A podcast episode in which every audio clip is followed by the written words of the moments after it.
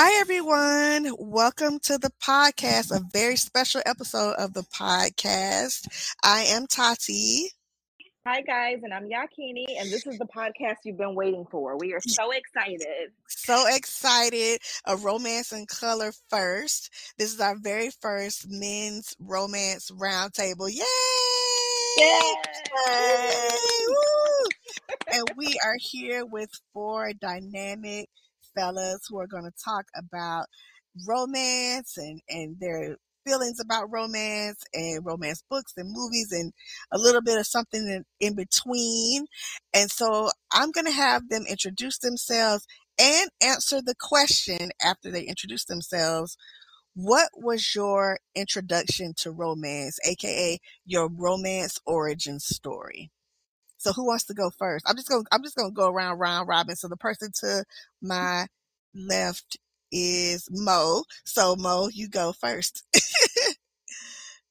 Thank you, Tati. Hey everybody. My name is Mo Shalabi, and I'm a Palestinian American author of literary fiction and speculative.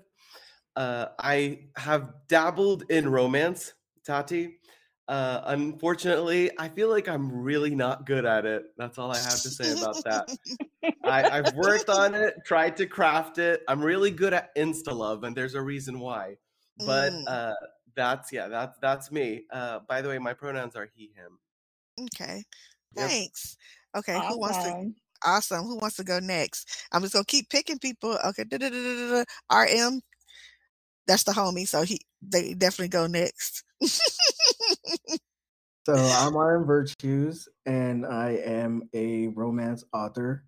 Um, I currently have four books out, and a fifth coming out um, in the next month, which will be the third book in my flagship series, Gods of Hunger. Um, my pronouns are he, him, and I think that my introduction to romance it came at different intervals. Like when I was younger, it was obviously like Disney princess movies and you know like that. Um, and then when I was, you know, 13, 14, I was definitely reading urban um, erotic romance too young.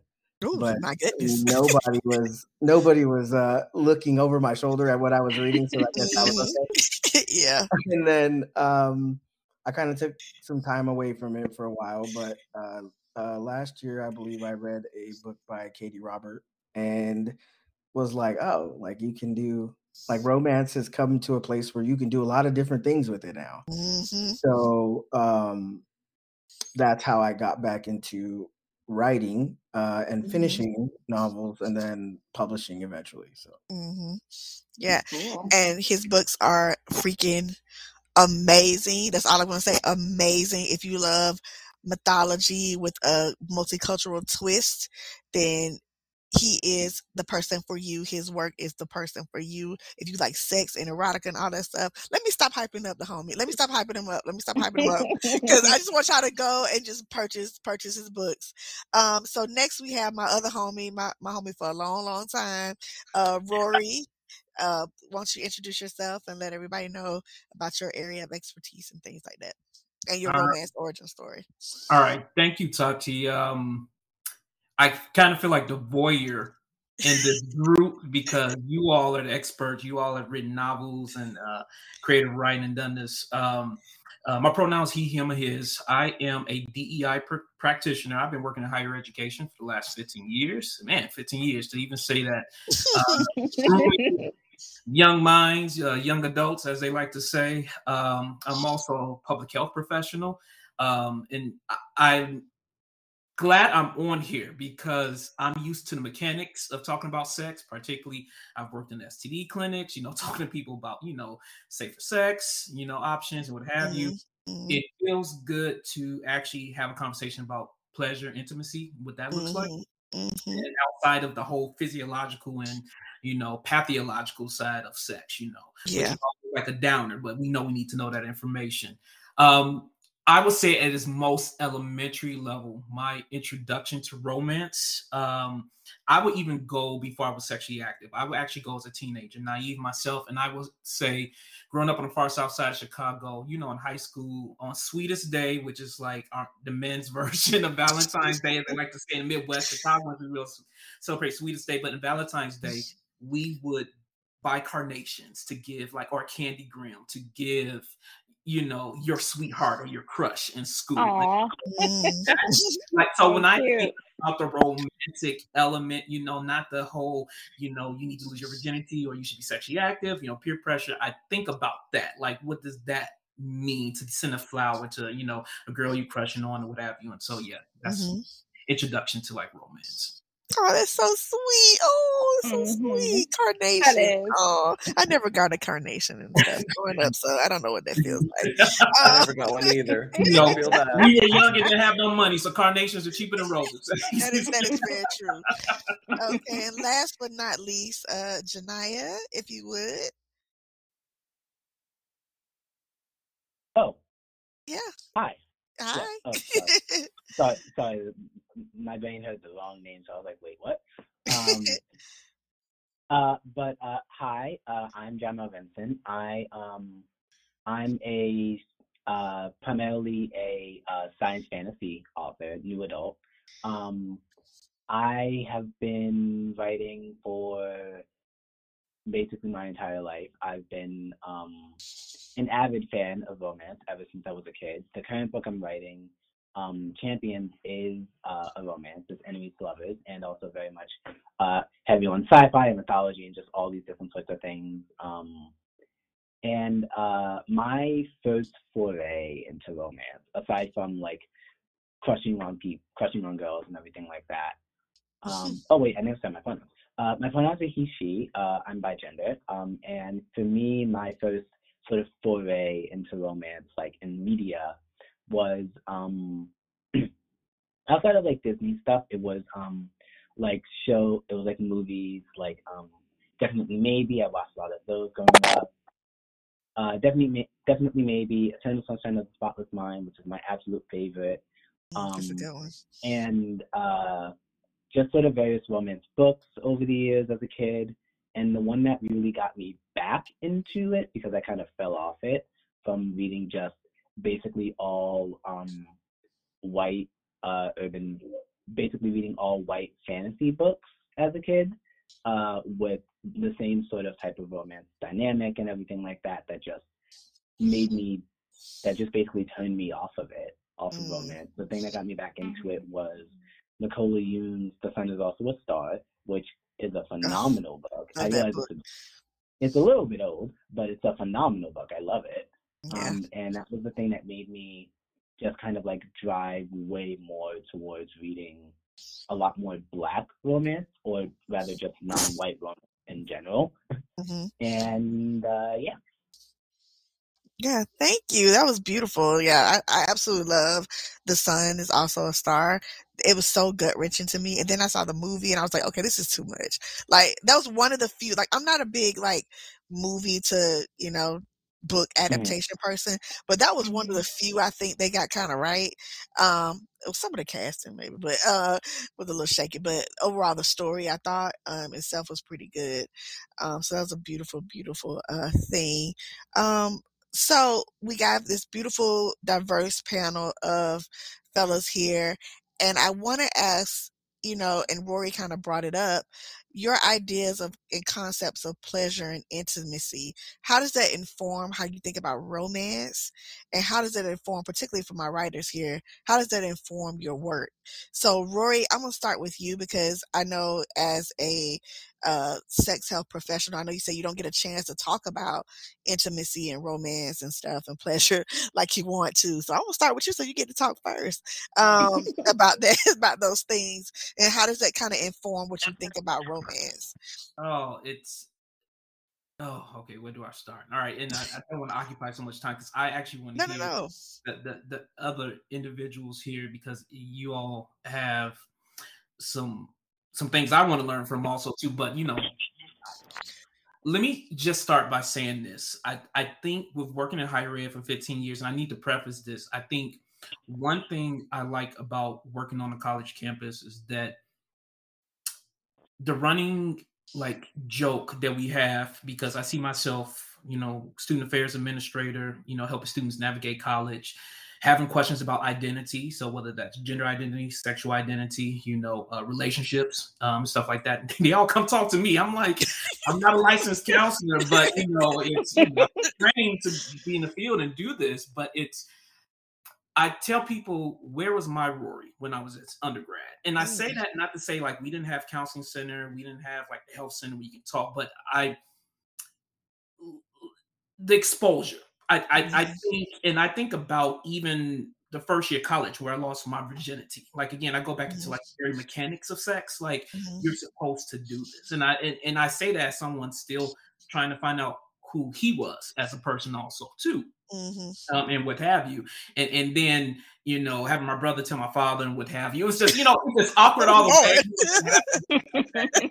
So yeah, it was it was it was the worst first time. But you know, oh, gosh.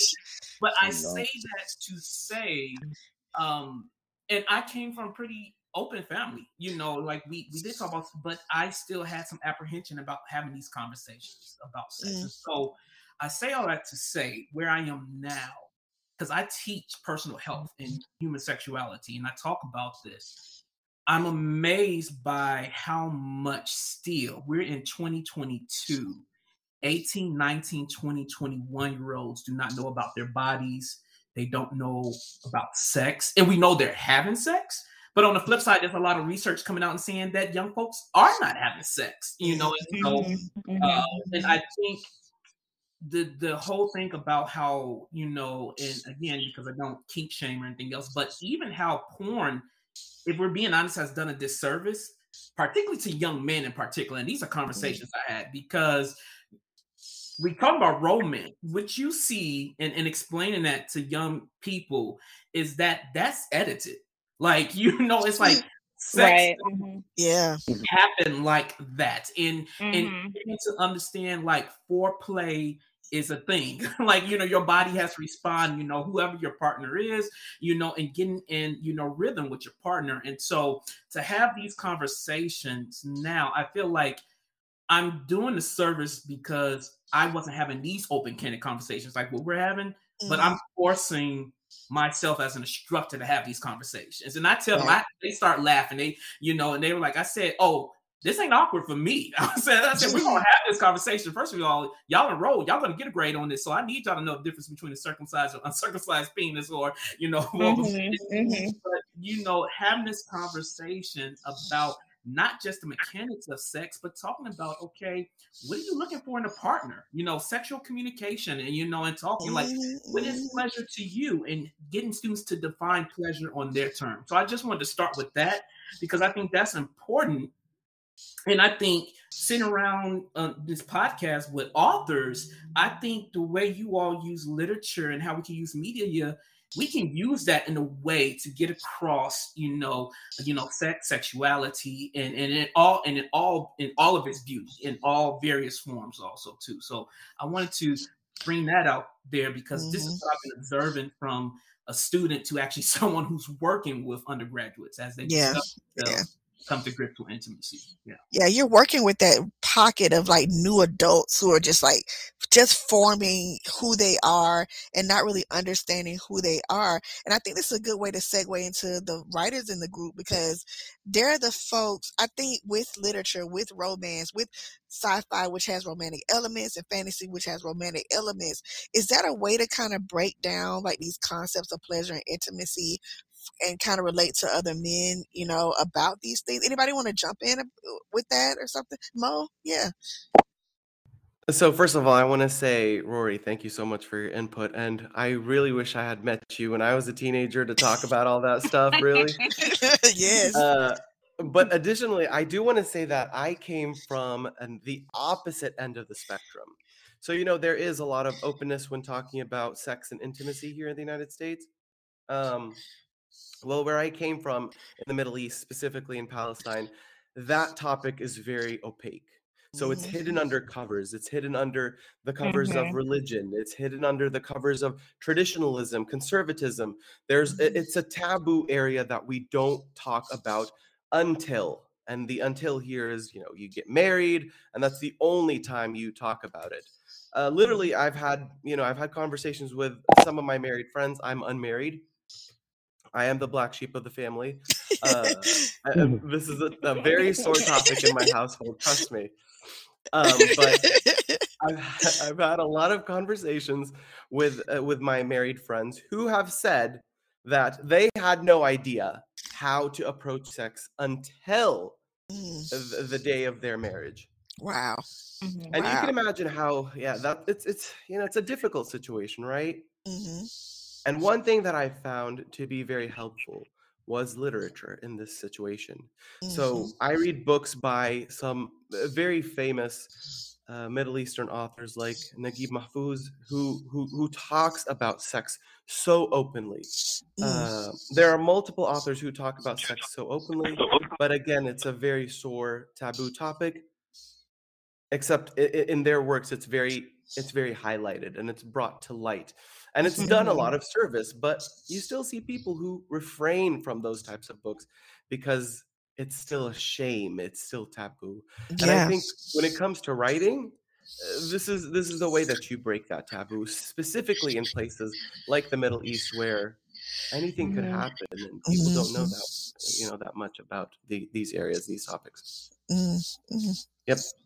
RM, anything you want to say about that? Or I mean, I feel like my experience was very. It was a very rough road to get to a place where I could uh, openly talk about it, but not because, like, I was always a rebel in my family. Like, I was raised very traditional Me- Mexican Catholic, so it was very much also a lot of purity, a lot of um, taboo topics you didn't talk about, and a lot of it was because you know when i grew up and later like other family members would talk to me they would kind of describe um a lot of the instances where there was like you know sexual assault. There was a lot of women in my family and i was raised by mostly women. There weren't a lot of men in my family and there weren't Mhm. any good men. So there's a lot of conversations about everybody a lot of people in my family getting their wires crossed about what sex and intimacy was versus sexual assault. Like how do you how do you pull those two things apart? How do you inform yourself that it's okay to be intimate with other people when this is what you had to go through? And it was multiple men in our family that were doing this to multiple women in our family. So Mm. it was that thing too. And then, you know, for me to come out as trans and, you know, have I mean, it was kind of a good thing in a way because even though I was trans and like I was a male, like I always knew that I was a male, you know, since kindergarten, whatever. I was still being informed by women. Um, so that was a good thing in a way. Um, but was there a lot of internalized misogy- misogyny in our family with these women that were jealous of other women or, um, you know, they, you know, because they had these ideas that, you know, sex was perverted and and this and that, like they automatically had these ideas about other women that were more open with their sexuality because then they judged them based off that, like this wasn't good, you know, it's not a good thing to be happy about or you know whatever. Mm. whatever. Mm. And in you know that same vein, I was also pretty much raising myself. Like I didn't really have like my parents were you know not great. Um, the adults in my life were not great, and a lot of it was because of the you know generational trauma. They weren't dealing with their stuff. They didn't believe. We didn't believe in you know uh, mental health, going to counselors. That wasn't Oh no, we ain't going to no therapy. right. It's wild because my mom works in behavioral health, but she could not like the cognitive dissonance in my house was so great because it was like, look, I can help other people. This happens to other people. This don't happen. to me. Mhm. Like I can do this because I Yeah. don't have mental illness. I'm fine. Right? You know what I Mhm. mean? But it's actually Mhm. like, no, you are also mentally ill and you're ruining your kids by not talking about it. But you know, Mhm. I wasn't ready to have Mhm. that conversation. Um, but you know, when I got out of school, like I went, you know, got a degree in undergrad, and then went to I got my master's in forensic psychology.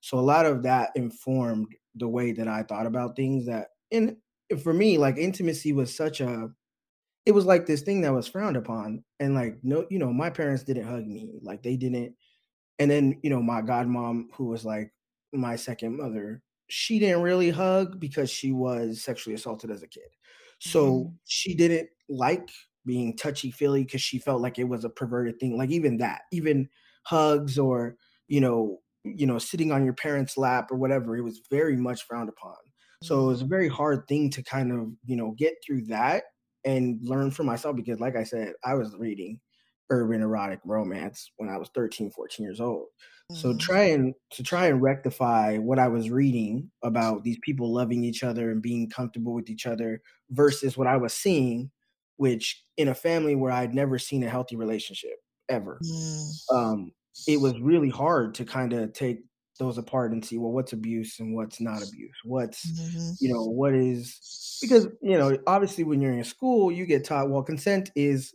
yes or no. There's no in between there's no gray area. Well that's right. because you can say yes and still not mean it. You can be coerced. Mm-hmm. you can be convinced. You can be persuaded. We didn't talk about those things.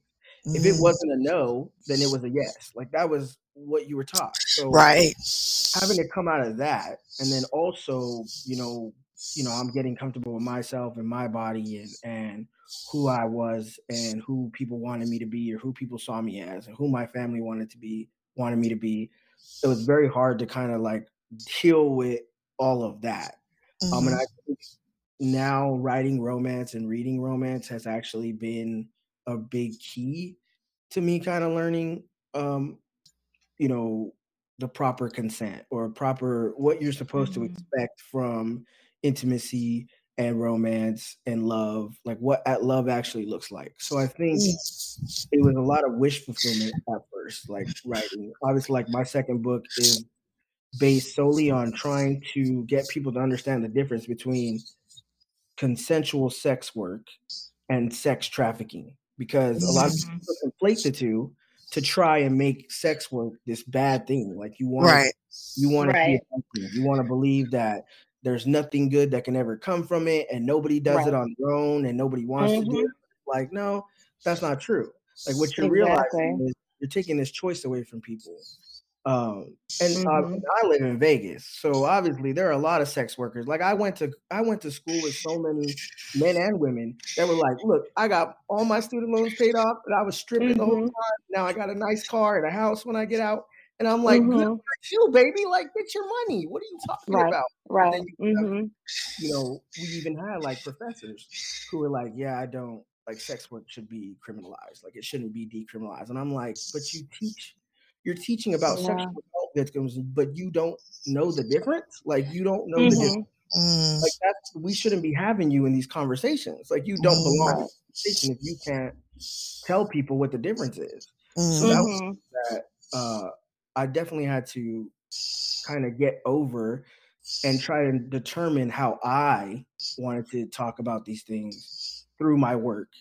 Uh, because obviously, like I'm still in school, so I'm still writing, you know, papers and um, academic material while also writing fiction and wanting to still be able to, um, you know, honor the lessons that I've learned for myself. So, like, I mean, there's obviously a lot of people that write really good, you know, dark romance or things that kind of toe on the line or mm-hmm.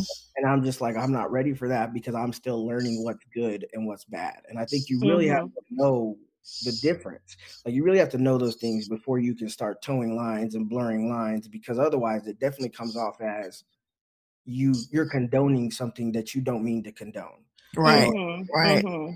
It's definitely right. a lot of stuff that I learned, like a lot of self uh self learning, self teaching mm-hmm. that had to come from just internally and then like seeing the world where I was because there was nobody to teach me. Like there was mm-hmm. nobody to say, look, this is healthy and this isn't, and this is good and this isn't. Like we didn't have sex education. You know, you got one class and it was basically just like wear a condom if you're gonna yeah. or don't do it at all. Like mm-hmm. abstinence is really the only way to go. And it's like this isn't realistic. Mm-hmm. So mm-hmm uh, it's definitely been a lot of, of I'm still learning to this day, and you know, probably always will be, but it's like people have to be willing to do that. Even if you're not talking about it openly, hmm you got to be able to take the knowledge that's like you got to listen. You got to be able to open your ears and listen. Like you can't be sitting there like willfully, willfully ignorant because Right. people that we're talking about. hmm Rory said you're gonna have to explain dark romance to him. He's like, "What is dark romance?" Uh, Yeah, that sounded intriguing. I yeah, we, I mean, dark romance might have to get, is- we might have to get a trope breakdown. I mean, dark romance is, I mean, it's exactly what it sounds like. Like, uh, there's, you know, more violence usually. Um, Mhm. there are some things that happen within dark romance that are okay in every romance and definitely not okay in real life. Like, you can have, you know, your partner, you know, like there's y- y- mafia romance or whatever. Yeah, I was gonna say that mafia the- romance is a good the one. heroine shoots the hero and they fall in love later like you know what i mean and and there are a lot of people who can read that and know oh we don't do that in real life like that's okay mm-hmm. but not everybody can do that and that's always Right. the Some thing. people might be triggered. Remember. Some of us enjoy it. Some of us, Right. yeah. Mhm. you know and i hate to, i hate yeah and i hate to bring this up for black history month but there are romances where people are trying to make slavery Slavery, and yep. stuff like that into like dark romance and material that ain't working. that ain't working that ain't Mm-mm. working and that's It it definitely ain't working. again like i said like there has to be a line. You have to be mm-hmm. able to know what the line is. Like it's one mm-hmm. thing to have a homeboy be like look we're beefing right now and i just shot you but we gonna make up.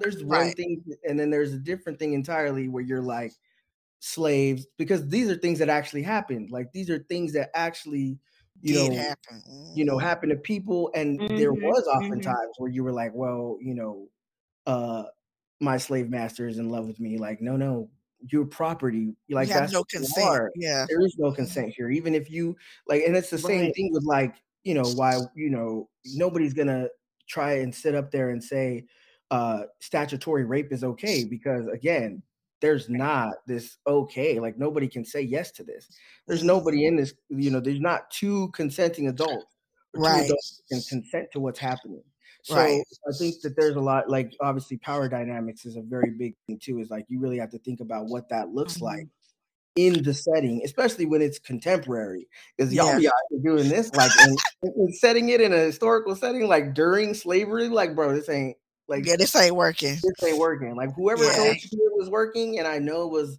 sorry, I know it was a white publisher that told you this was okay. It's not okay, and you need to start talking to your people and stop yelling at us every time we call you out. Because or the new or the new the new one is Nazi romances, like people falling like Jewish captives falling in love with their Nazi captors. Wow, shit. Like I we I do not understand it. And I think that also plays into something extremely toxic about this I don't know. This is maybe going a little crazy to the left, but it's I, this toxic masculinity that's wrapped up in this idea of, like you said, this power structure and and warping what rom- what's romantic.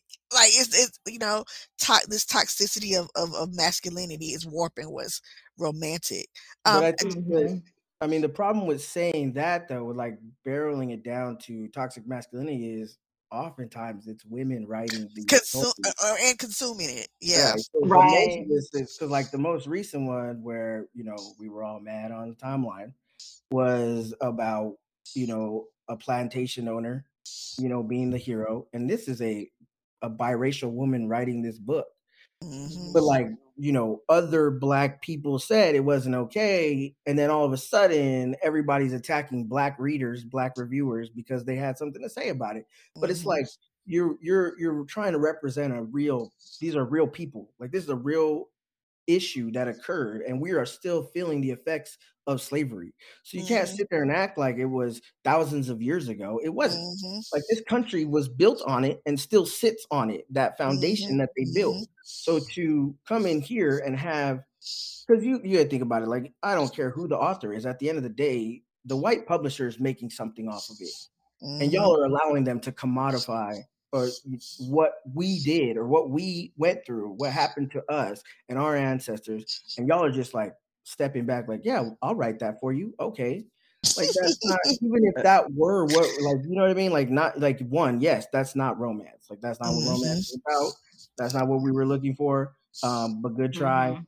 but it's also about the fact that this is a business and these people are making money off of it. So yeah, yeah and RM also taken into uh, consideration.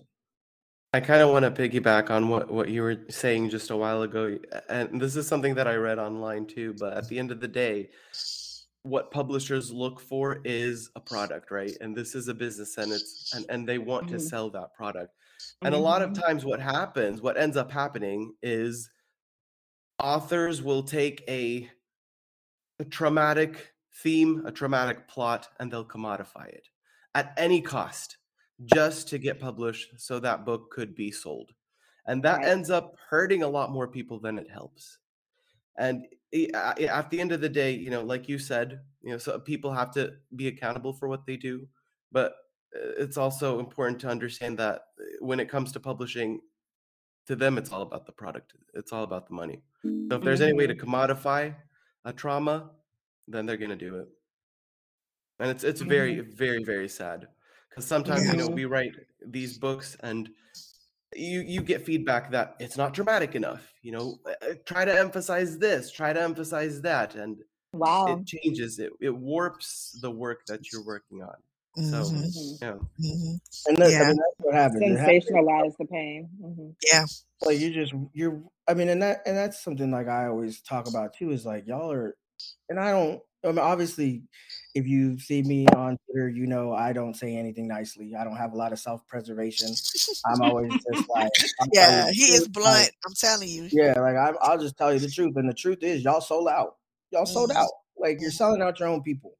Um, the people that you want um to be vindicated by and uh accepted by are not your folks. Like those aren't your people. Like the people mm-hmm. you're selling this trauma porn to, which is what it is. Mm-hmm you mm-hmm. you're, people you're selling it to they don't they don't have your best interest in mind and they don't have your people's best interest in mind mm-hmm. and the mm-hmm. fact that you would rather turn around and yell at black people who are critiquing it instead of the people who made you write it mm-hmm. or the mm. people who said it's okay to write it like the fact that y'all are willing to do that just proves how easy it was to buy your loyalty because at the end because like once you're once white publishing has used you up and you got to come back to your people what do you think's gonna happen?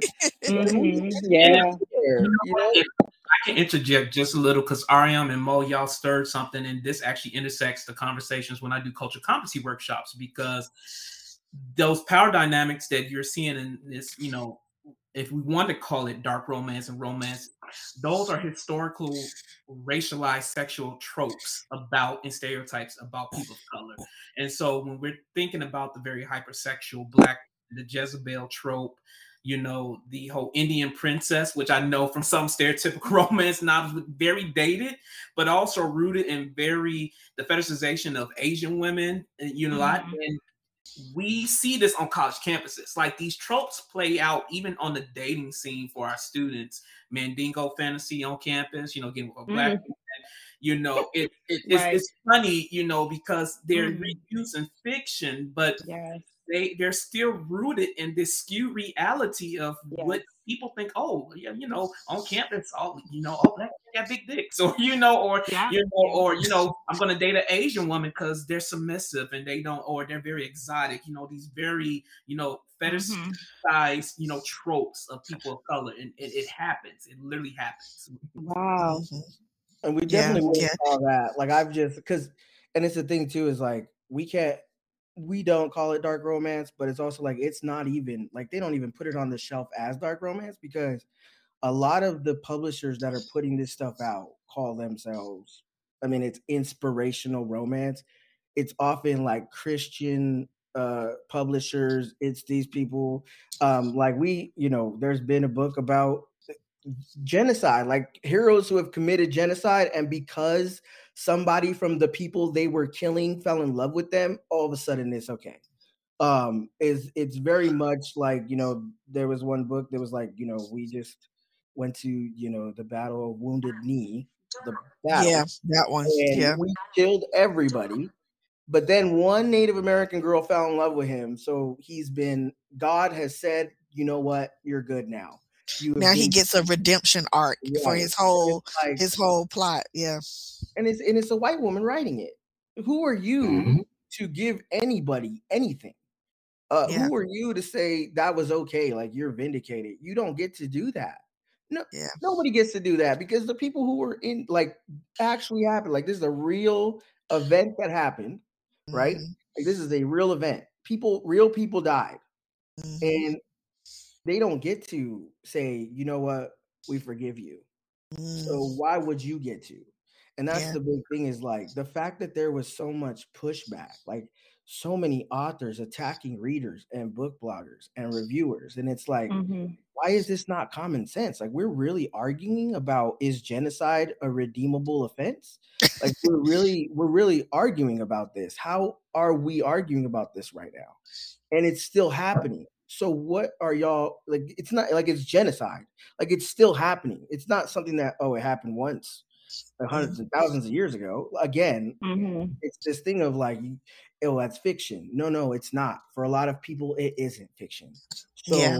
and again it's not your story to tell even if Yeah. it was so it's just that thing of there's no they've they've kind of mythologized a lot of of these minority groups who it's happening to.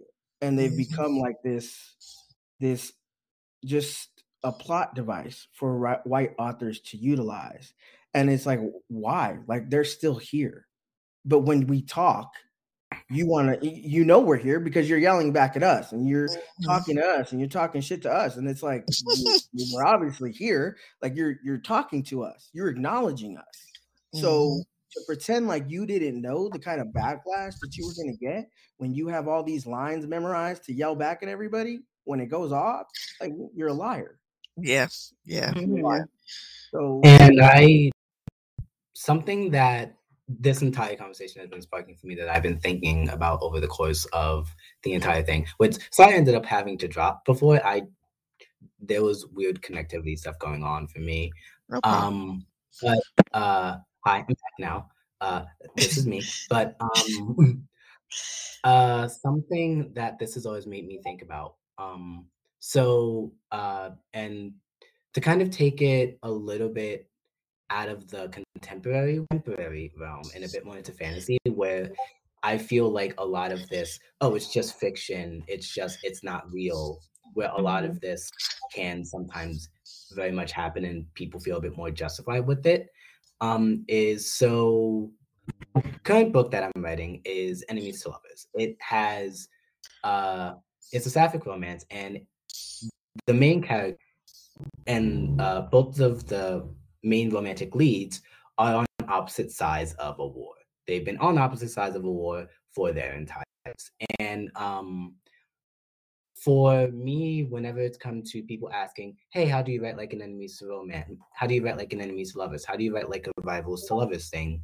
One of the um before I would even get to discussing, okay, here's like how you do it in terms of implementation and structuring. I just had to set a couple basic ground rules of do not have the do not have either the romantic lead or the main character do anything that is utterly irredeemable. You need to make sure that they have traits that are understandable and justifiable, but you have to make sure that they don't do anything that would utterly read as abusive either to the characters, to the love interest, to anything in the Mhm. story. Like, and there's a limit to that, and how much is deemed as ex- understandable depending on circumstance and i feel like that was something that um it's whenever i've like given people advice about it i've always been very like hey you cannot have your you cannot have someone be tortured by their eventual love interest. You cannot have someone be bullied by their eventual love interest. You can't Mhm.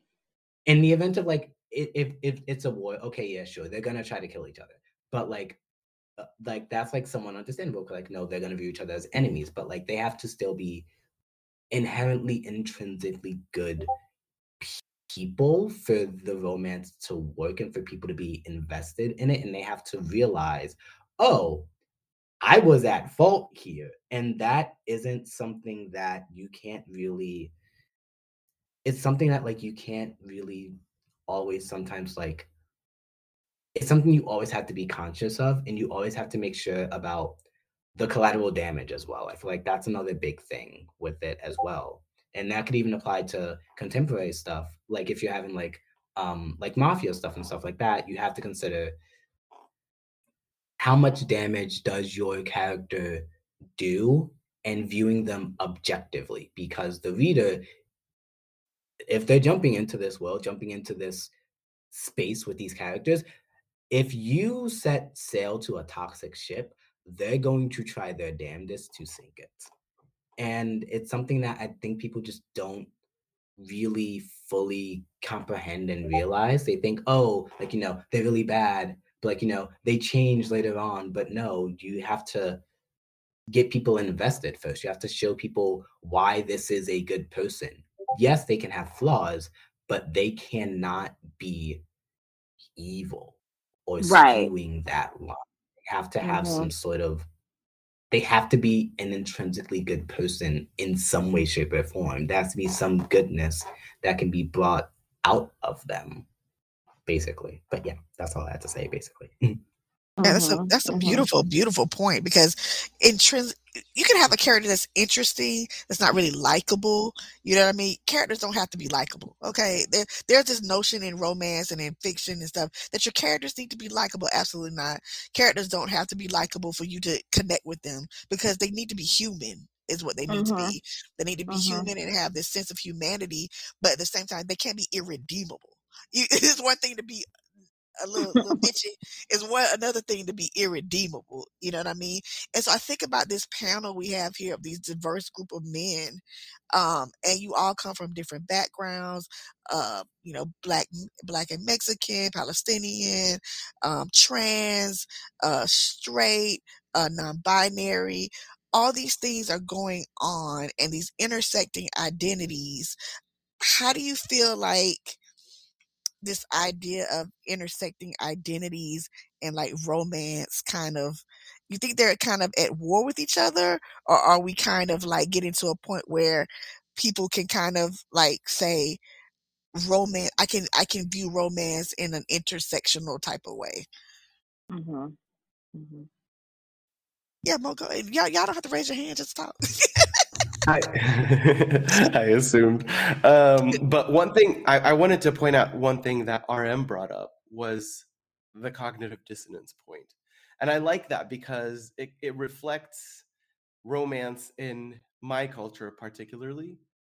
Because at one end, you have people saying, don't do that. Don't get involved in sex until you're married. Don't, uh, you know, don't look at the opposite sex in a, in a very suggestive way. Uh, stave off your your instincts until you get married. Mhm. And so uh, that that's tradition speaking. But then you also have human instinct. You have human instinct that kicks in, and human instincts it, it doesn't care about tradition. It sees attraction. I mean, if it sees something that's attractive and it feels attracted. And so then you have this cognitive dissonance that's happening all the time. And I think this could be very problematic, um, uh, problematic when it comes to romance because then you don't know.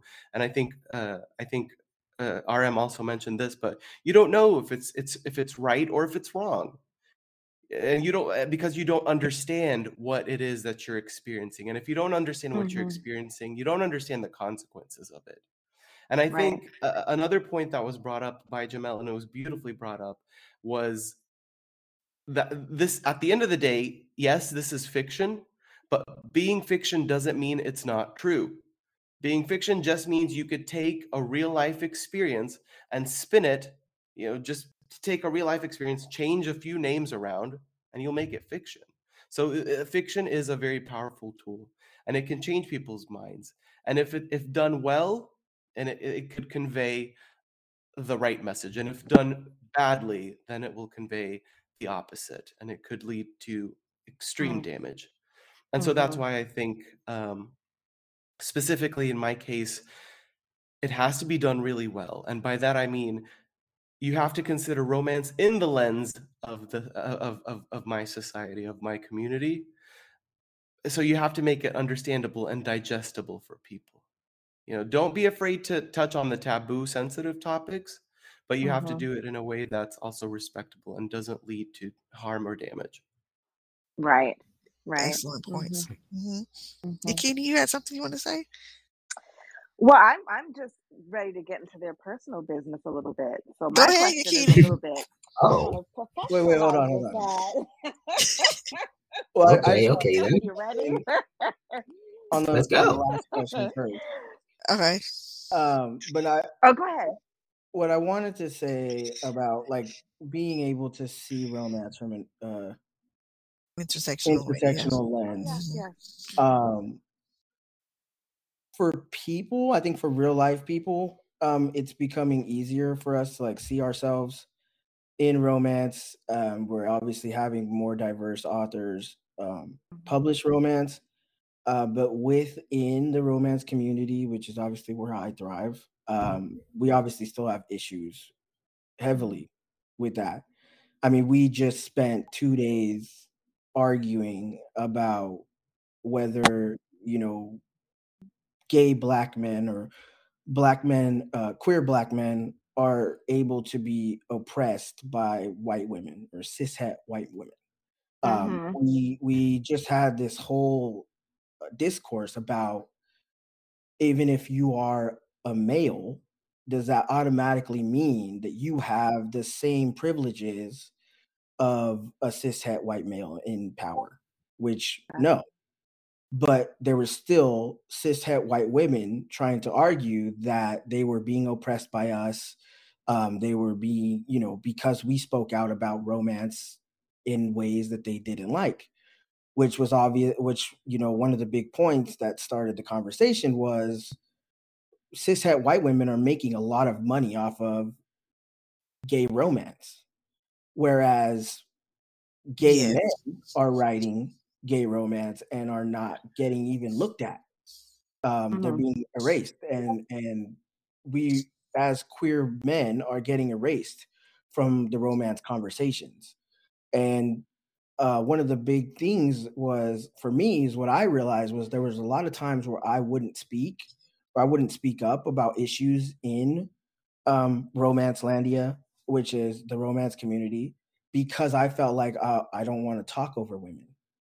But Mm, only realizing that consistently cishet white women were erasing my existence from the genre so that they could justify the the stuff that they were doing, which you know was harmful to my communities, um, was harmful to me and who I, and who I identify as, which was like, you know, the the reality is cishet white women are not being oppressed by trans black men. Um, so to have to come out, say that, and then continually be, you know, told I was wrong or being called a misogynist or, you know, it's just a man. Like being your your entire identity is stripped away when you try and talk to cis het white women in this community um, because they need to see you as only a man. And obviously, the default when you think of a man is cis het white. right. So I have to be demeaned to that. Um, and it is demeaning, but I have to be demeaned to that in order for your argument to work against me, right? hmm So you have to take away the fact that I'm trans. You have to take away the fact that I'm demisexual. You have to take away the fact that I'm black and indigenous. Um, and you can because that's the only way that your your argument works. And if it doesn't work, you take away the context and you cry wolf about, well, he's a misogynist because he called. Mhm. Well, no, I called cishet white women out for mm, commod again commodifying an experience that they don't vibe with because and it's not because it's not always because they actually care about the relationship a lot of you know you write it because you're fetishizing gay men because it's two Mhm. people that you're attracted to. It has nothing to do with their love story. It has it's two you just want to see two straight guys kiss. That's that was the thing that happened often in these conversations. Nobody could give us an honest answer or have an honest conversation about it and instead of just answering the question that was that was asked they tone policed black men um they you know called us misogynists. They took away our identities. They they stripped it down to the bare minimum. Um, they kept changing the, you know, moving the goalposts and changing the points, and nobody had a valid argument for what mm-hmm. the question that was being posed. So it, it within the romance community, no, we are not looking at it intersection. Like we're not looking mm. at intersectional because we are consistently, especially for for men in the genre, we're being pushed out. We're being erased. Yeah. Being I've often I've often I, wondered why men most male male romances are written by women, particularly a large amount of them are white women. There's a small pocket there's a very small pocket of black women who write male male romance. And I often if they do, I often think they do it a hell of a lot better than because they ha- most times they're writing black men too. Um, and so I feel like they're doing it better than mm-hmm. say um, a cisgender white woman because I, I well, for what I've told my friends, my my friends who are queer who who read male male romance, they're like they don't get the mechanics right. the mechanics are never right. You know what I'm saying? The you know when you're writing romance, you have to have the mechanics right. You know what I'm saying? If if you're doing any type of intimate scene, but they think it's right. Like that's the crazy part is they think it's right because they, they think it's right. they've gone in that whole conversation, they were constantly going to gay men and telling them they didn't do it right. How would you know? How mm-hmm. would you mm-hmm. know better than him?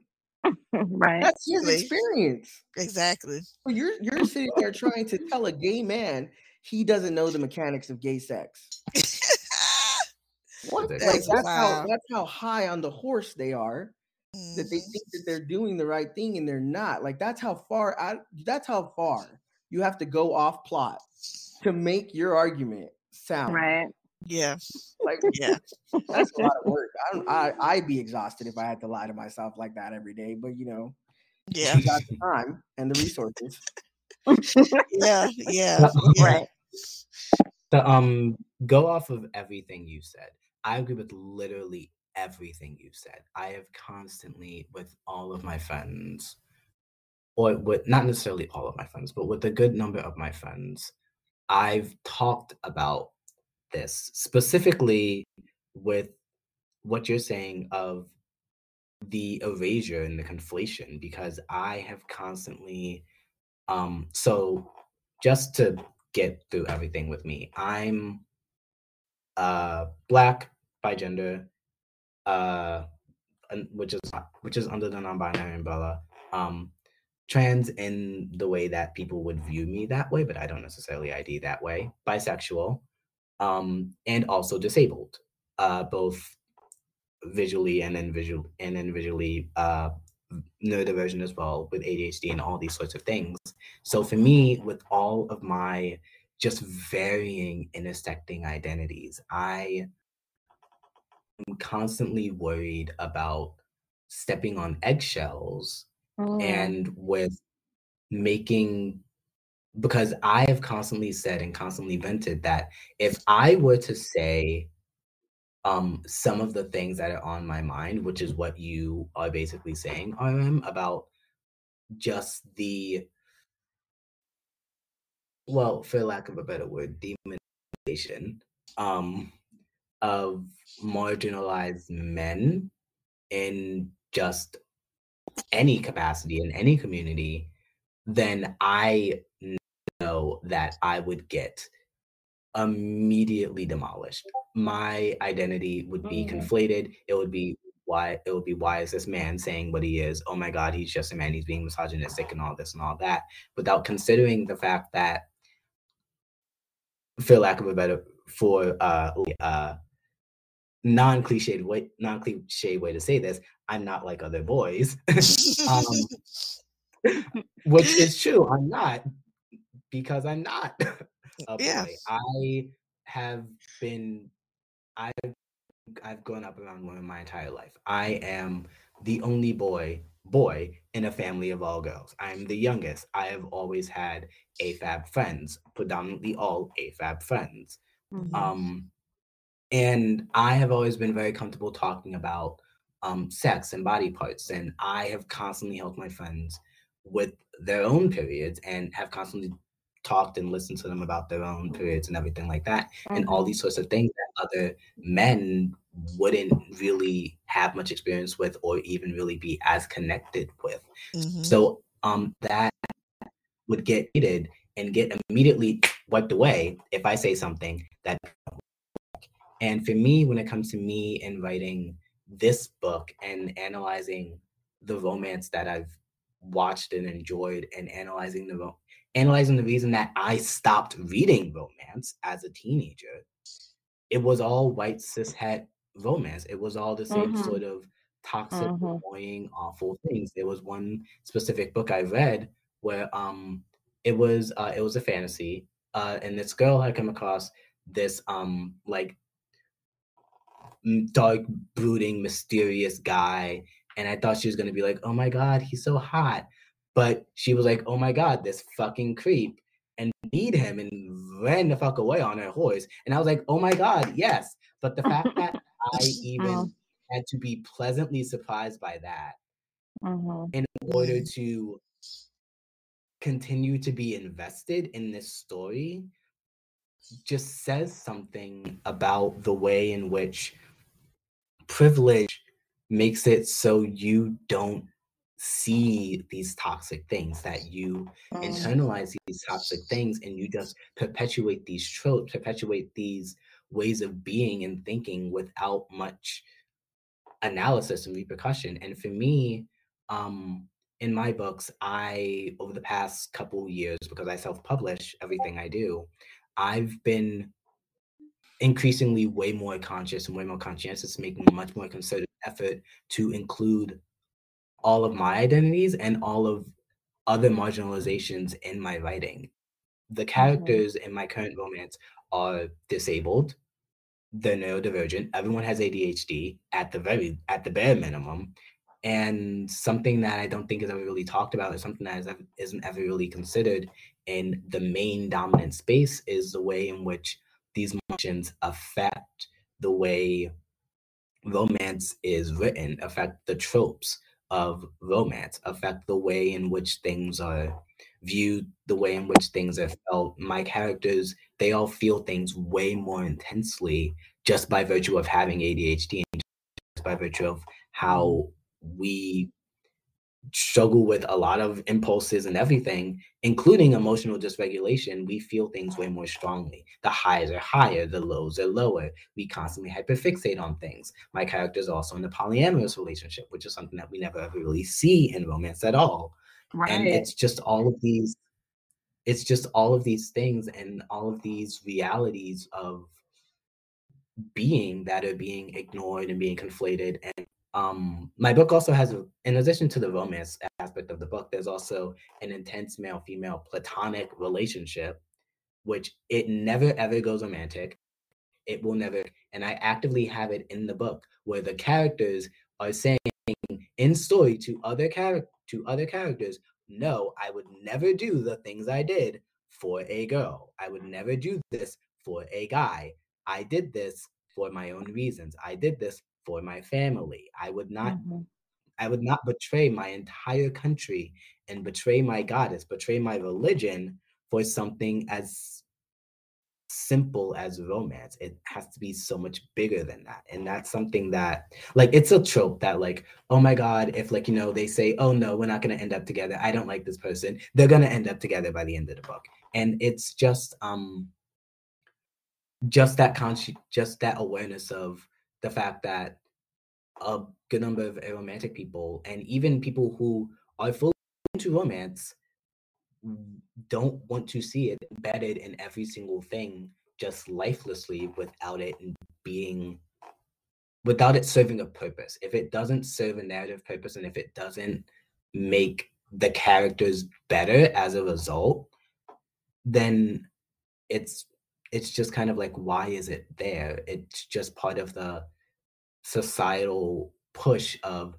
romance romance romance without valuing the heart of the characters, the soul of the characters, the chemistry that they have, the mm-hmm. fact that people have relationships and the fact that they're relationships that are like obviously this is a romance podcast, but like um relationships that are also very intense and meaningful outside of romance. And this isn't to talk shit about romance because I love mm-hmm. romance, but mm-hmm.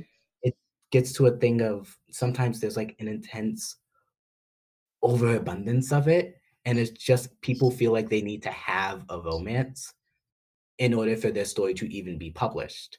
And it just oh, strips mm-hmm. away the heart and soul and integrity of it because there are some characters who just don't belong together, but they're being forced together because why? We need to have a romance between a guy and a girl. A guy and a girl can't be friends. Is that so impossible? Yeah.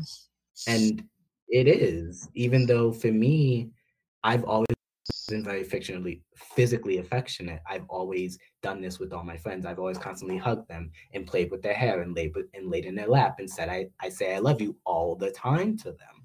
But people would always be like, Does he you two dating? No, he does this with uh, with everyone.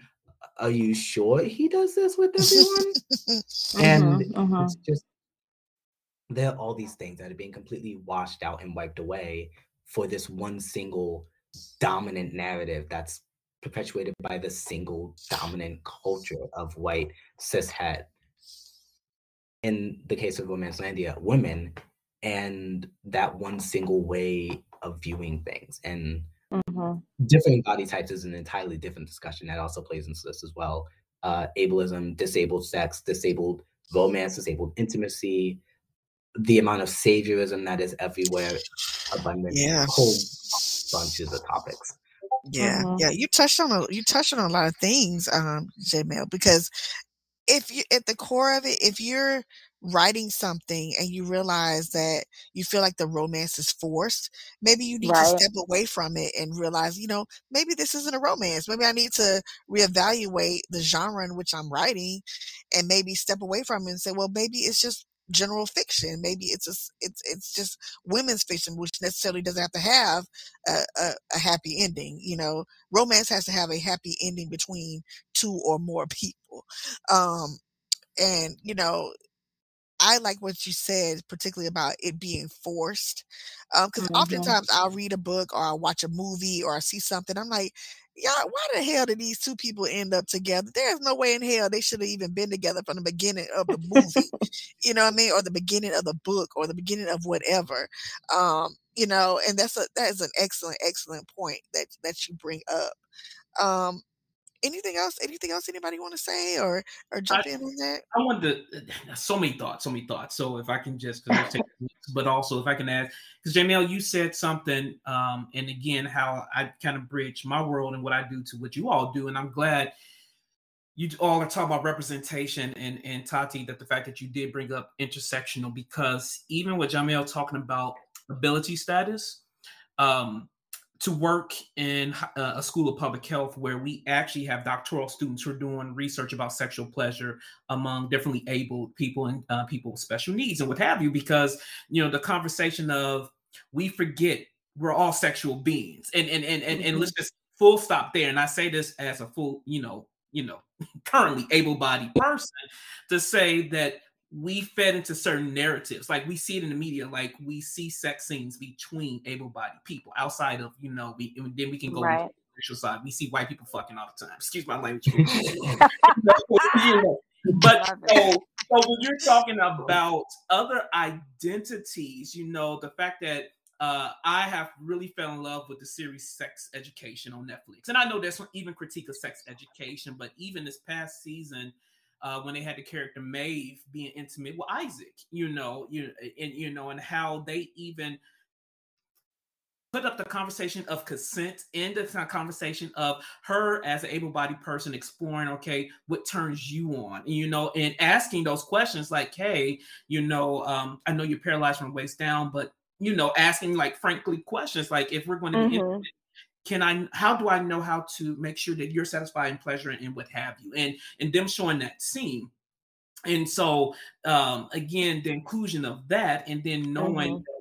Uh, we have doctoral students and actually faculty who are researching, having this conversation about sexuality, ability, and disability going on also.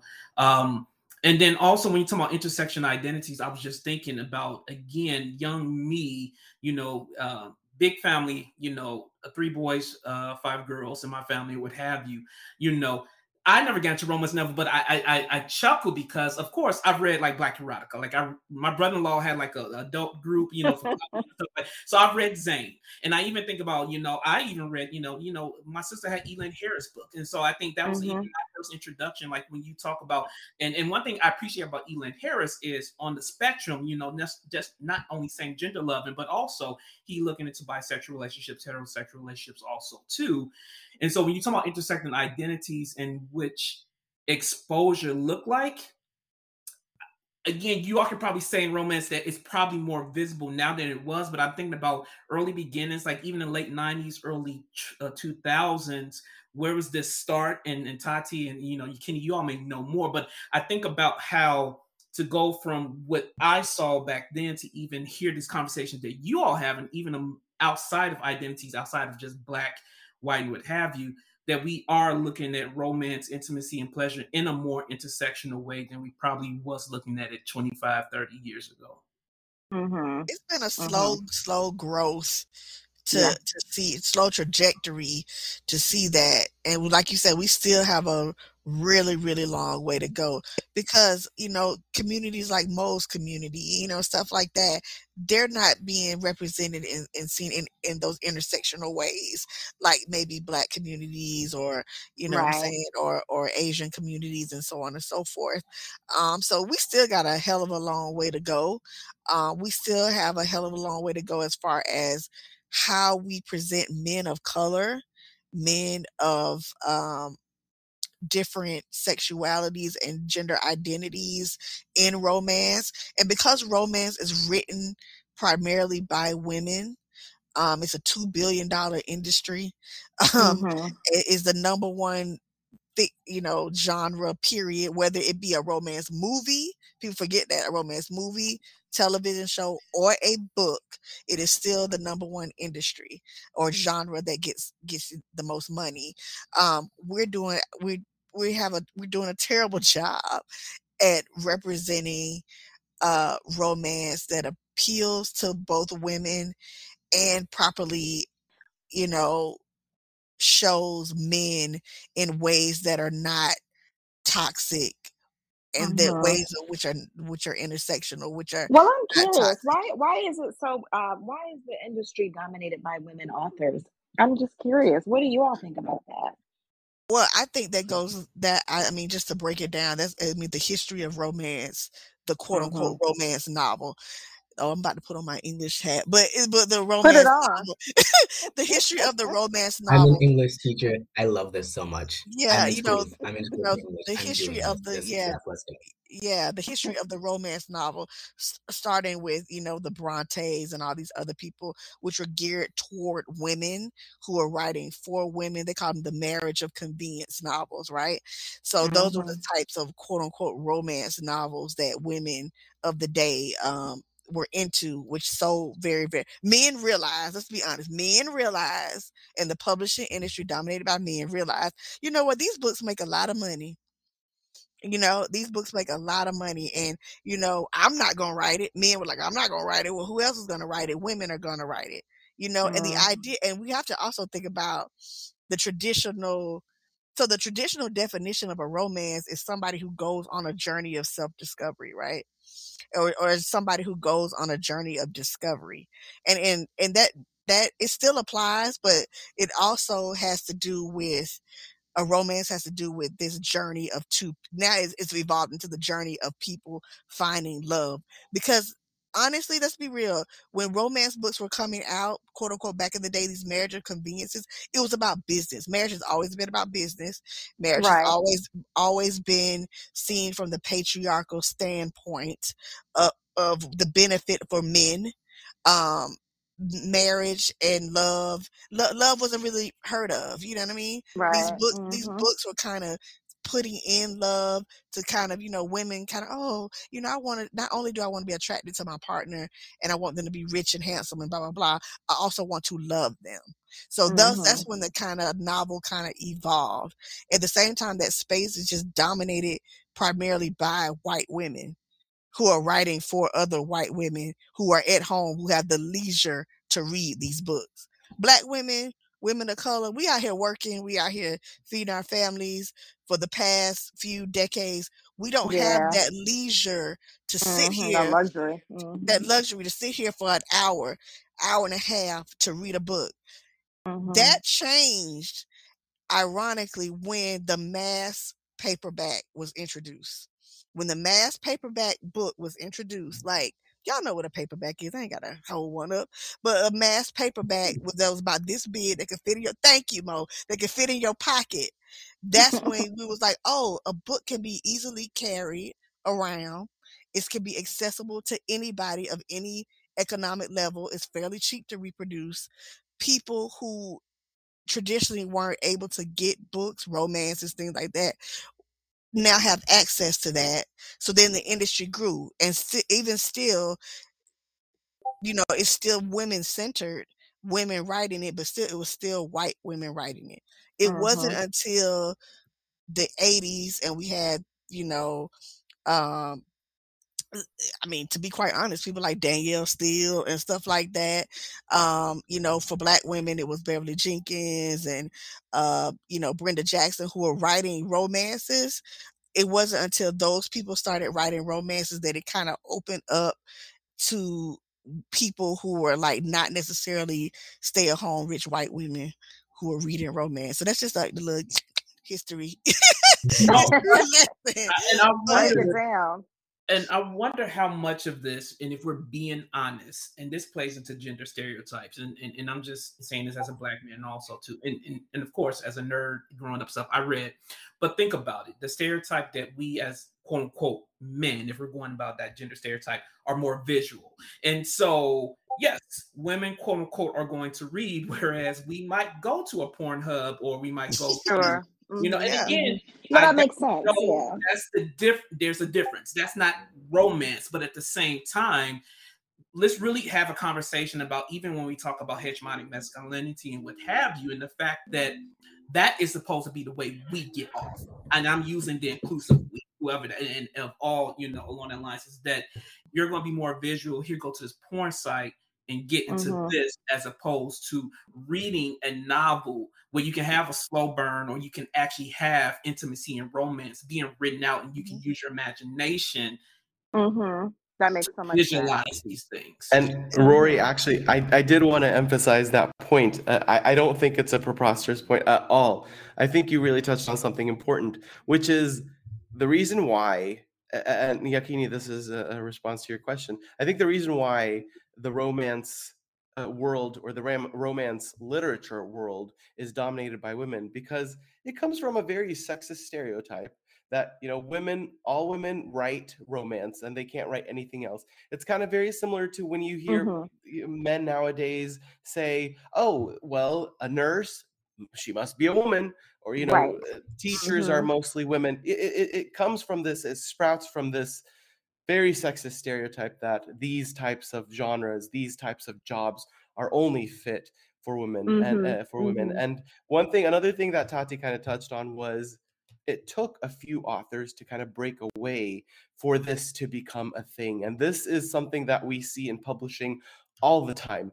It's you see the same shit over and over and over and over again, the Mhm. same churning, the same cliched tropes until something comes out that breaks out and it's because it's different.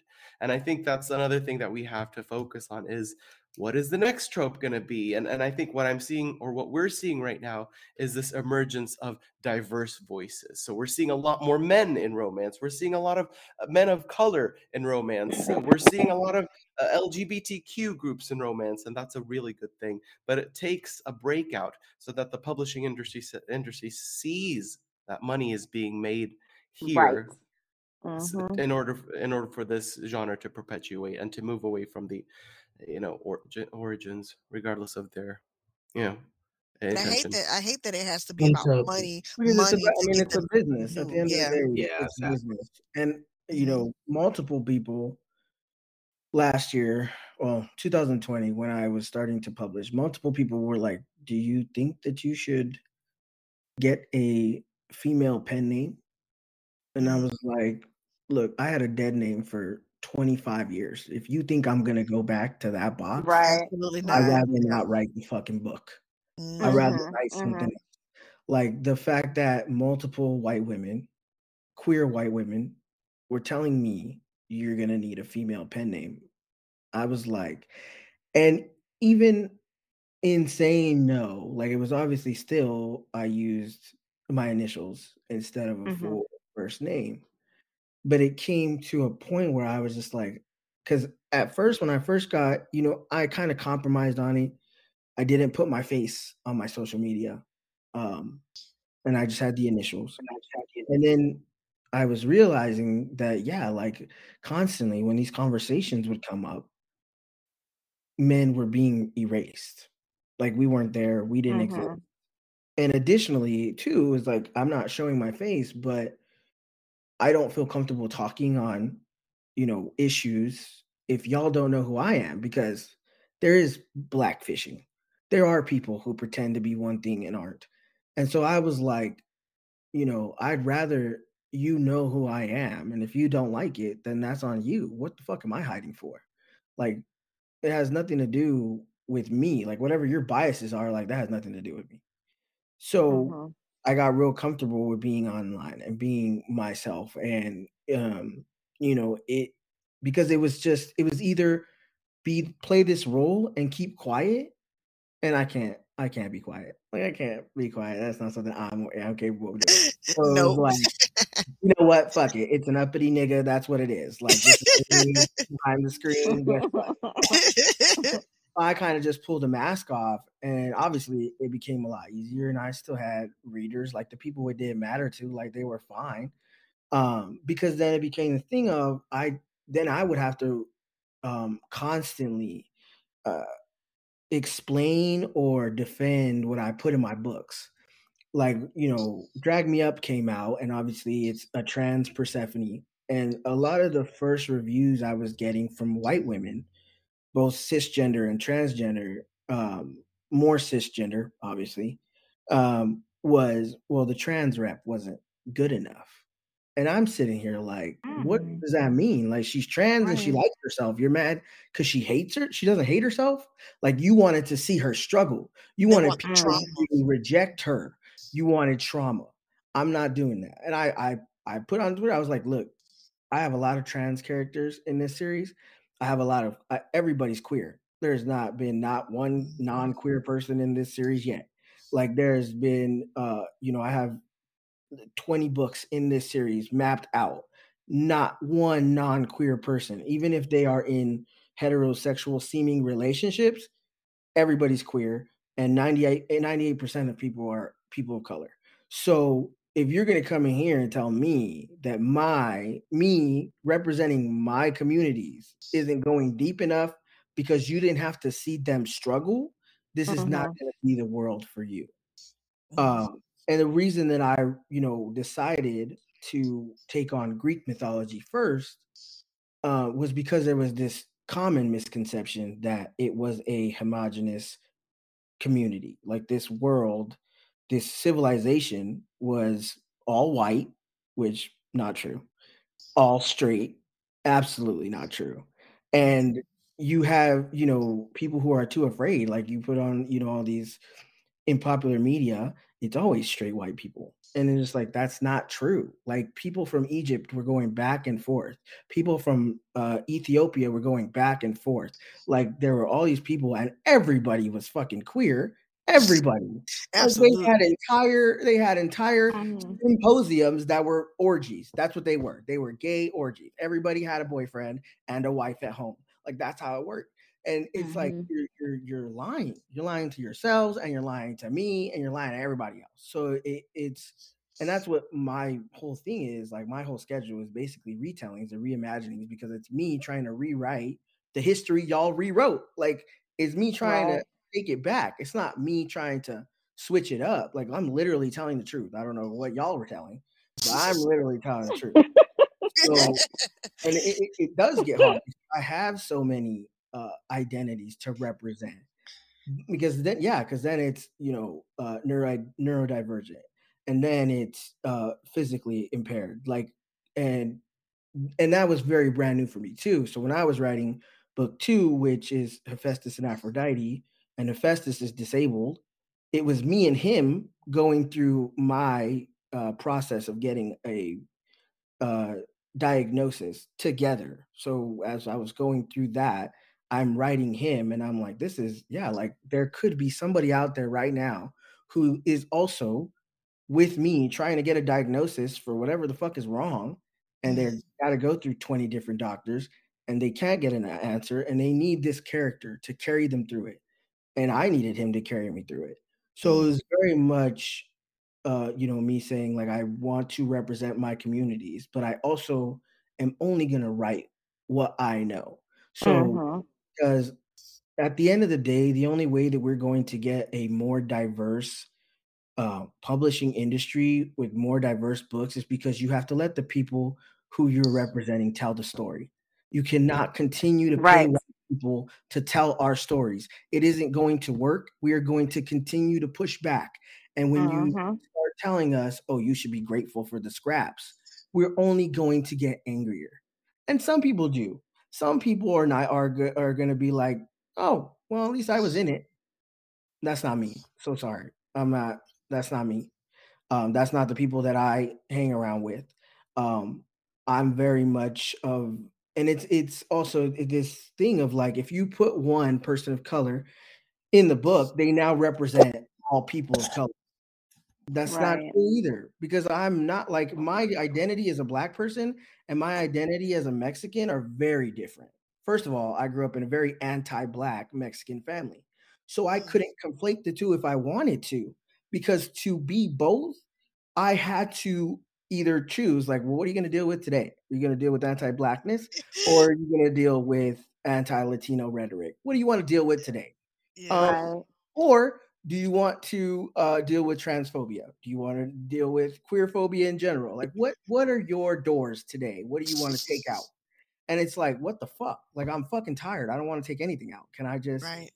exist? And there are very Right. few spaces because if you watch any piece of non-black media, you have to do it with the notion that you are going to have to excuse at least one, two, three anti-black uh, pieces within that that media. There's gonna be something, and it's it doesn't matter if it's from a white person. It doesn't matter if it's from another non-black community. The odds of Mhm. there being anti-blackness, whether overt or otherwise, is very very high.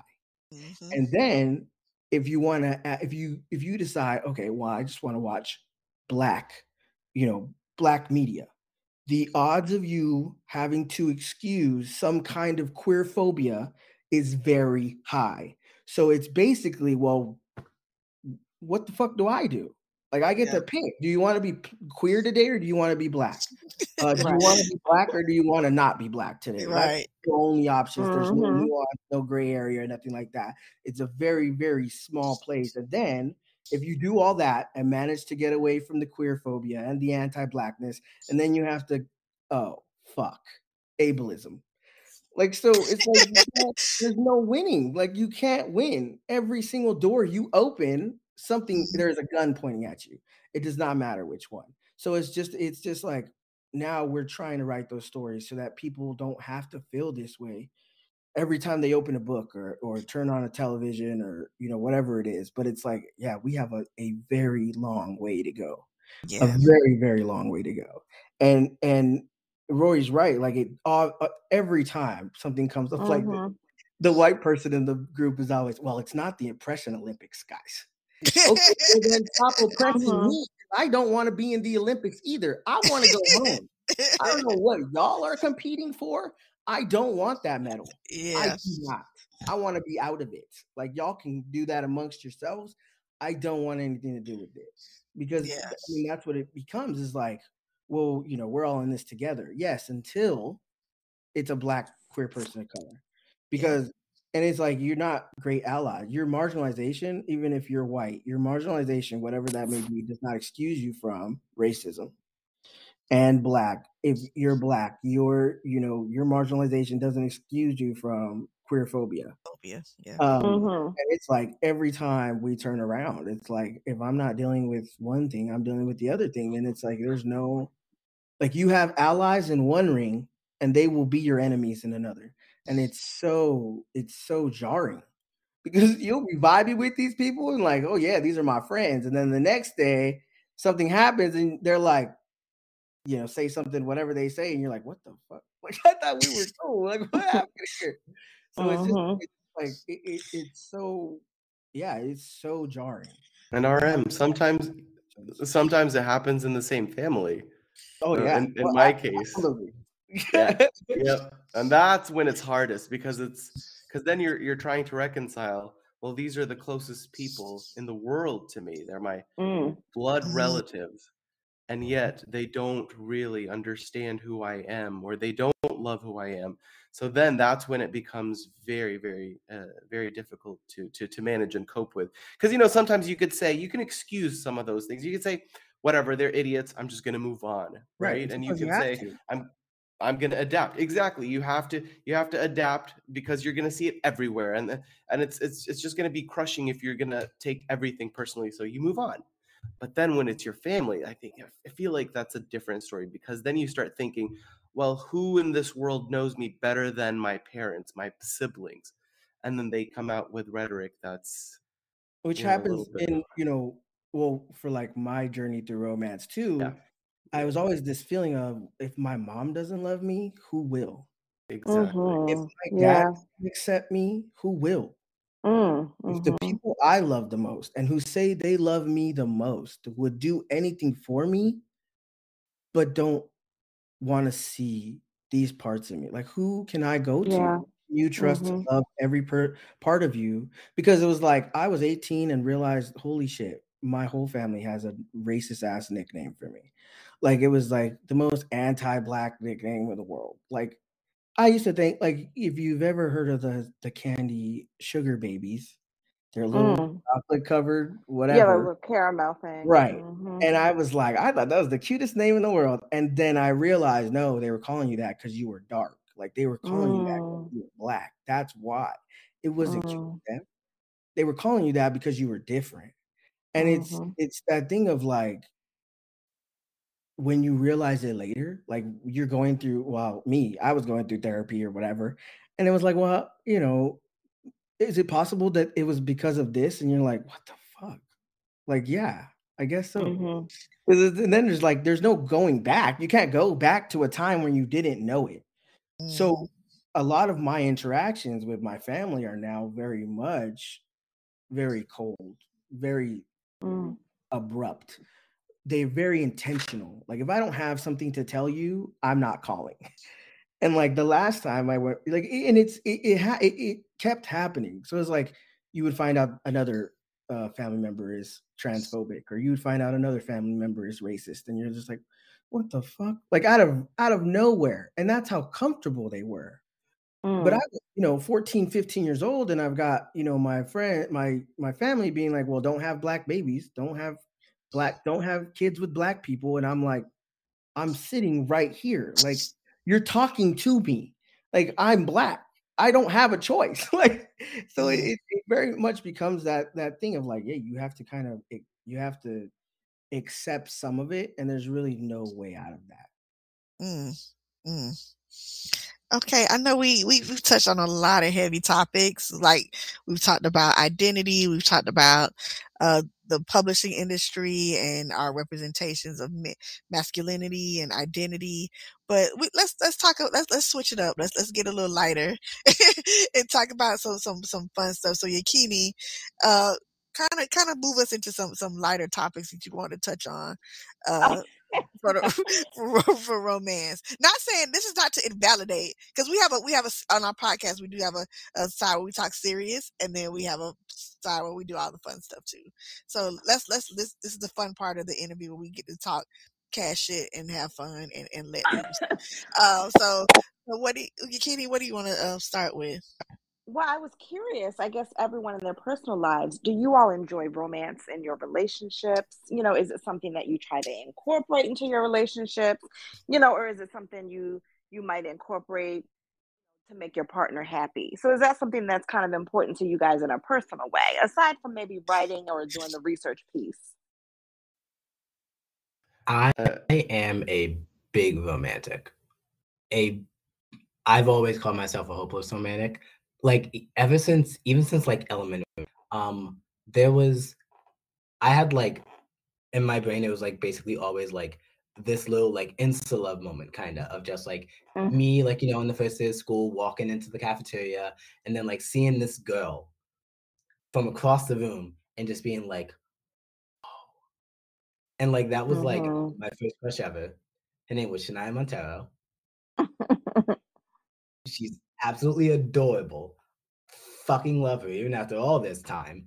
And like it just um I've always been a hopeless romantic, which I think is part of I've always been hopeless romantic and I haven't ever I haven't really had the most like luck with romantic relationships which is i think for me part of why i gravitate so much to romance as a thing when i like why it's one of my favorite genres but mm-hmm. for me mm-hmm. incorporating it constantly try and do it um even if like even if i'm not doing it like with like um an actual romantic partner when i do have a partner i am constantly constantly showing affection in several ways i'm showing it through words of affirmation, which is a big thing for me because words is just a lot of the ammo that I kind of use in my own brain when my own brain decides to say fuck you.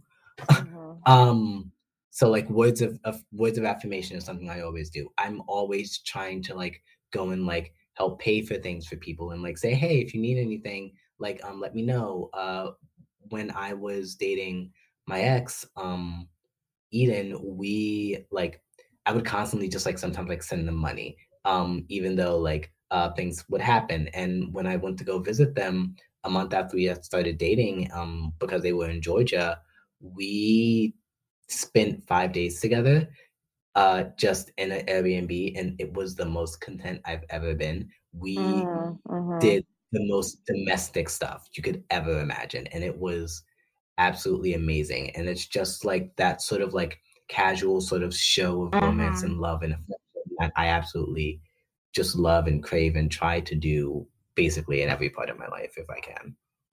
Oh, that's awesome. That's amazing. I wasn't sure, you know, as a romance author or writer, if it was something that kind of because I'm a psychologist, you know, that's my day job.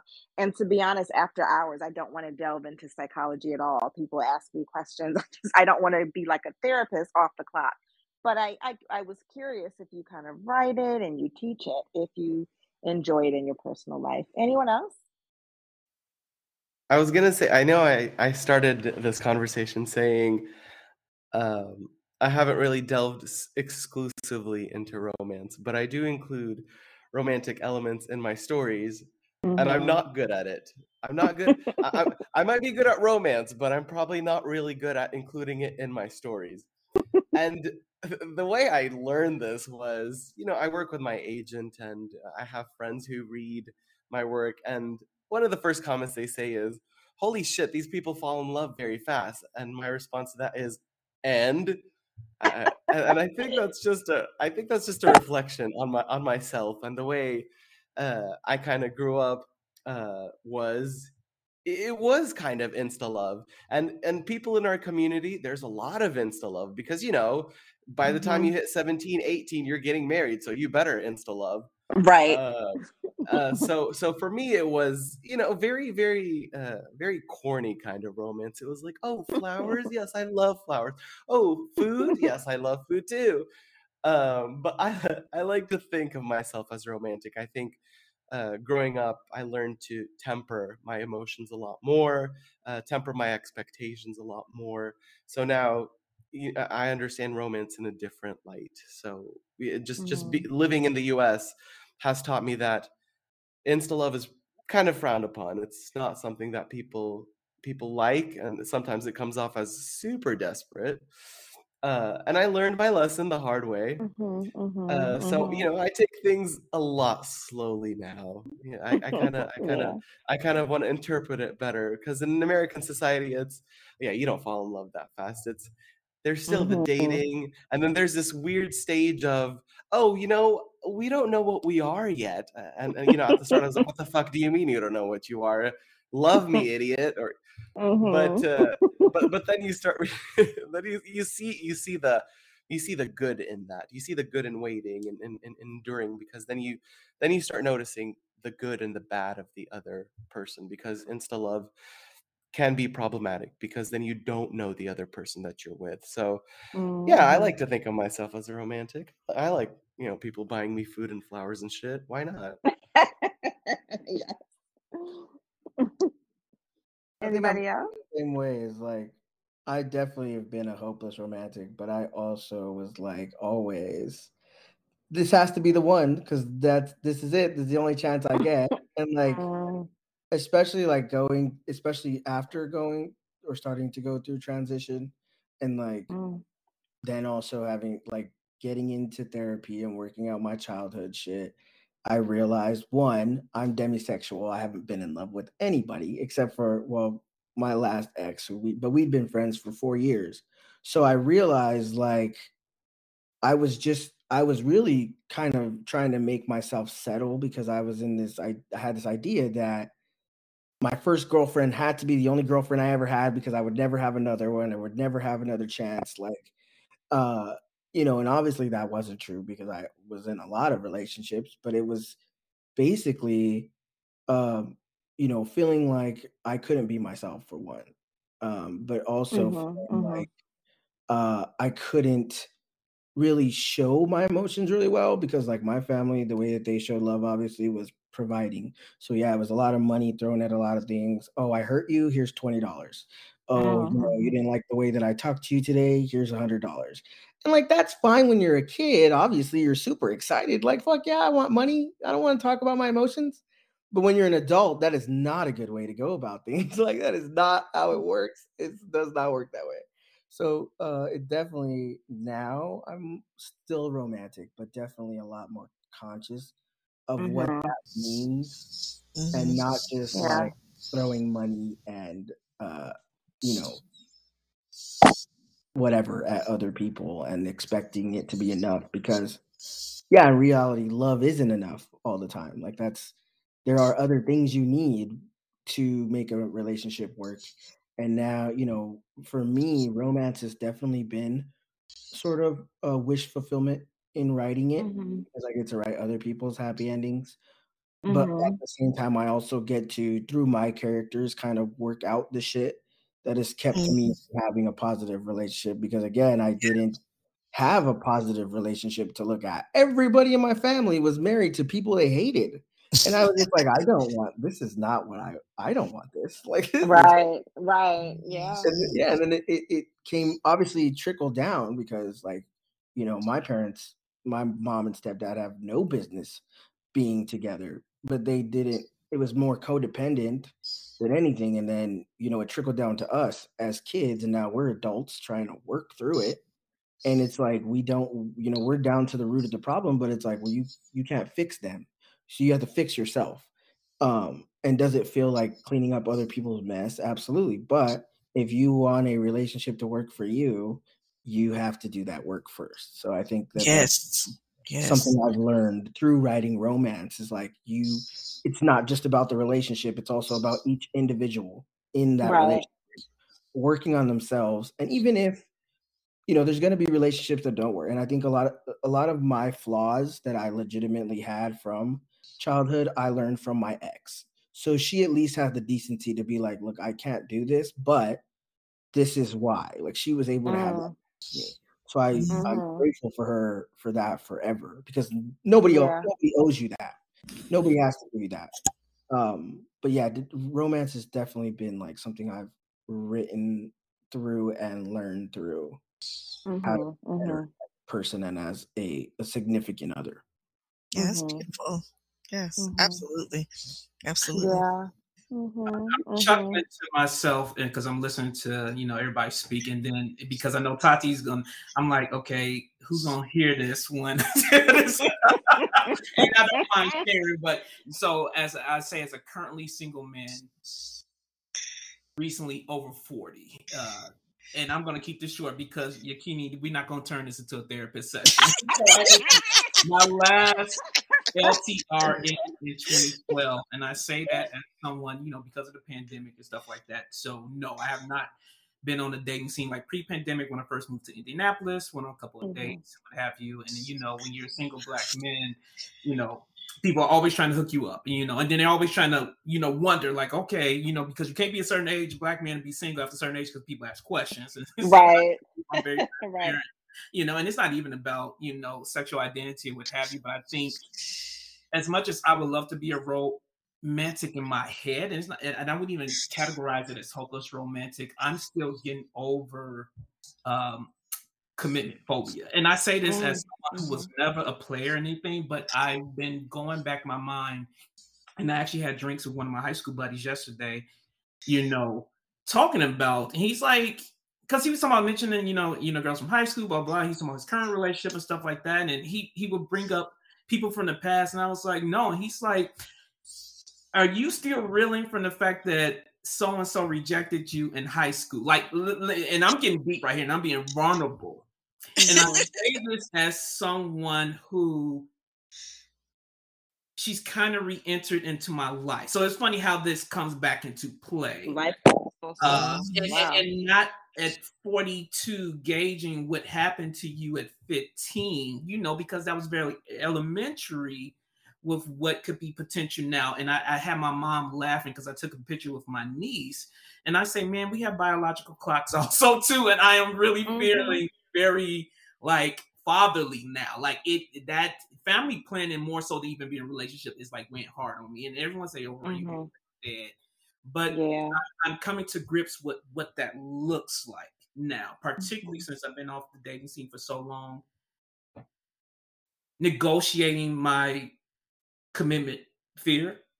Mm-hmm and being and then again this is just me just being straight out vulnerable and and i can talk about this more so than 30 year old me than more so than even 25 or 20 year old me and the journeys i have had to go through even with my you know sexual journey journey and being romantic and knowing who i am you know because i was all part of that true love waits back I, I, mean i come back from a southern baptist convention so i have my mm-hmm. purity culture I used to feel bad about masturbating, you know, and I can say this now healthily because, you know, mm-hmm. I, health and, and, and it's allowed me to have these conversations about you know i need to work through this shit you know but at the same time you know i don't want to be 55 60 and alone mm-hmm. but then mm-hmm. at the same time i've been by myself alone so long i tell people this and i told my parents like i'm I've been alone so long, I'm comfortable with it, and that scares me. If I have a fear, if I have a, a big fear, I think that's what it is. And so, I know what you mean. Mm-hmm. As much as I can talk to my students, talk to people, talk to frat brothers and stuff about relationships and stuff like that, and even be, and, and, and the fact that even my you know, because I am one of the few, you know, outside of the divorcees, you know, the non-married in the group. And so hanging with the guys is always cool, but it's then it's like on the outside looking in when they are talking about their, you know, what marriages or partnerships, whatever that look like for them. And so um, that's where I am in 40s now. And and and and I'm I'm better about it because I can say it out loud even on this podcast where I'm in about it. And and and and and and and, and, and just seeking out what romance can look like for me now at this age. Mm-hmm. Mm-hmm. Yeah, I love that. I love that. And I'm especially struck by the point where you said just kind of it can be frightening when you realize that you've gotten so comfortable kind of in being single. And on the one hand that's a great thing right? We should be able to be comfortable in that but not so comfortable that we become so okay with it. Because that's something i struggled with too after my ex-husband and i were separated. I just was so happy and content being single that i realized i was kind of closing the door you know to some wonderful potential, you know, possibilities. So it's like you don't want to get too comfortable. So it's like that balance of being happy with yourself, but open. So yeah, definitely. Mm-hmm. So Tatiana, I don't know. I had some other questions about kind of like romance and sex and kind of, you know, I don't know they if go they, hand in if, if, hand. if But the brothers want to go there, they can go I there. think I was thinking we should we maybe should table it for a part two for the purposes of time because I don't think we can rush that one. Just so I'm, I'm thinking that can be kind of the next time we do this again, and I hope that we do. So yeah, a beautiful, beautiful conversation. I want to thank you all for being open and honest and just forthright. Tell us where we can find you all on the socials. Um, starting with you, Moe, where can we find you on the socials and your work? You can definitely find me on Twitter at agent underscore mo, or if you want, I'd be very happy to see you on my website, which is www.moeshalabi.com, and that's M O E S H A L A B I.com. Happy to see you soon. All right. I am. Uh, so I'm also on Twitter. I'm on Instagram and TikTok as well at RM Virtues, uh, V I R T U E S. And then my website is also www.rmvirtues.com. Mm-hmm. Jamel? Um, so uh, I can be found on Twitter um, at author J Vinson two, uh, J V I N S O N, the number two. Um, and uh, I have a website. It's a bit under under construction, under reconstruction right now, Mhm. um, because I'm switching uh, hosts. But uh, JamelVinson.com, J A M E L V I N S O N.com. And yeah, uh, I also have an Instagram and all that, but I don't really use it all that much. But the the ad is the same. Thank you, RM. Thank you, Moe, Rory, uh, Jamel. Thank you so much for your openness and your honesty and just coming to the podcast. And we've, like I said, we've never done this before. You have blessed us with your, your opinions and your, your thoughts. And we, we talked about a myriad of things. And hopefully when everybody listens to the podcast, they will see that men absolutely do listen to romance, write romance, read romance, and appreciate uh, romance. So thank you all so much. Uh, yes, thank you. I feel like I learned so much, and I I learned really so much. Yeah, thank you for Mhm. blessing us coming on to our little little raggedy podcast. Amen. Oh, ain't nothing right. This is top notch. Y'all, y'all doing the damn thing. Raggedy, excuse me, this was phenomenal. I loved it. I I'm loved so it. happy to be here. I have to say, this was awesome. Whenever you Yeah, I'm. I'm, I'm, I'm being self-deprecating here, but yeah, yeah, yeah. But anyway, thank you all for this coming on, Yes, and, yes. and we want to just thank you all so much.